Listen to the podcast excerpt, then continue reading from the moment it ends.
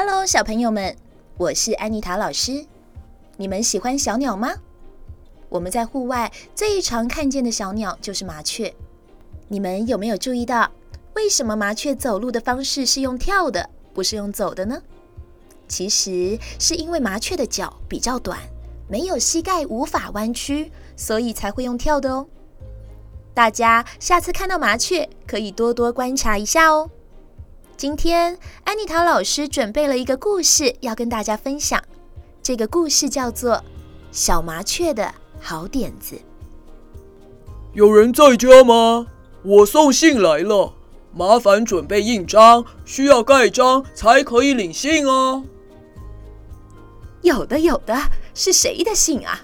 这么一大早的哦，是小麻雀的。哎，小麻雀啊！哦。妈妈早安，有我的信啊，是写些什么呢？今晚八点半，青蛙姑娘将在水晶小池塘举办个人演唱会，期待您的光临。哇，妈妈，青蛙姐姐终于要开个人演唱会了，我最喜欢听青蛙姐姐唱歌了，我可以去吗？好啊，当然可以。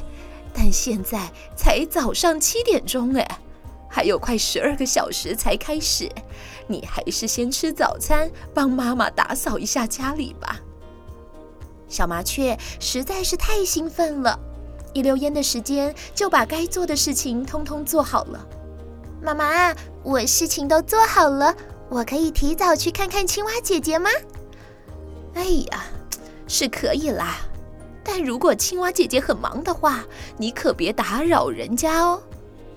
小麻雀顾不上现在才下午两点钟，就高高兴兴地出门了。它飞到水晶小池塘，看见青蛙姐姐一个人蹲在荷叶上发呆。小麻雀热情地飞到青蛙姐姐身旁：“青蛙姐姐，哎，小麻雀，你怎么来啦？距离演唱会的时间还早呢。”你来得太早了，哎，哦，因为收到青蛙姐姐的邀请，我太高兴了，所以忘记看时间了。咦，青蛙姐姐，你好像有点不开心哎。哎，晚上就要开演唱会了，我好希望自己在观众面前漂漂亮亮的，但你看看我，全身绿绿的，也没有其他的花纹。没有像蝴蝶一样美丽的花衣裳，也没有像瓢虫一样有光泽的小壳。青蛙姐姐，你可以打扮打扮自己啊！你看，你看，池塘里有好多盛开的荷花，荷花多漂亮啊！你要不要摘下一朵放在头上？简单又时尚，一定很好看。青蛙姐姐说：“哎呀，不行了。”青蛙姐姐话还没说完，小麻雀又接着说：“那我帮你拔一根柳树上的柳条，帮青蛙。”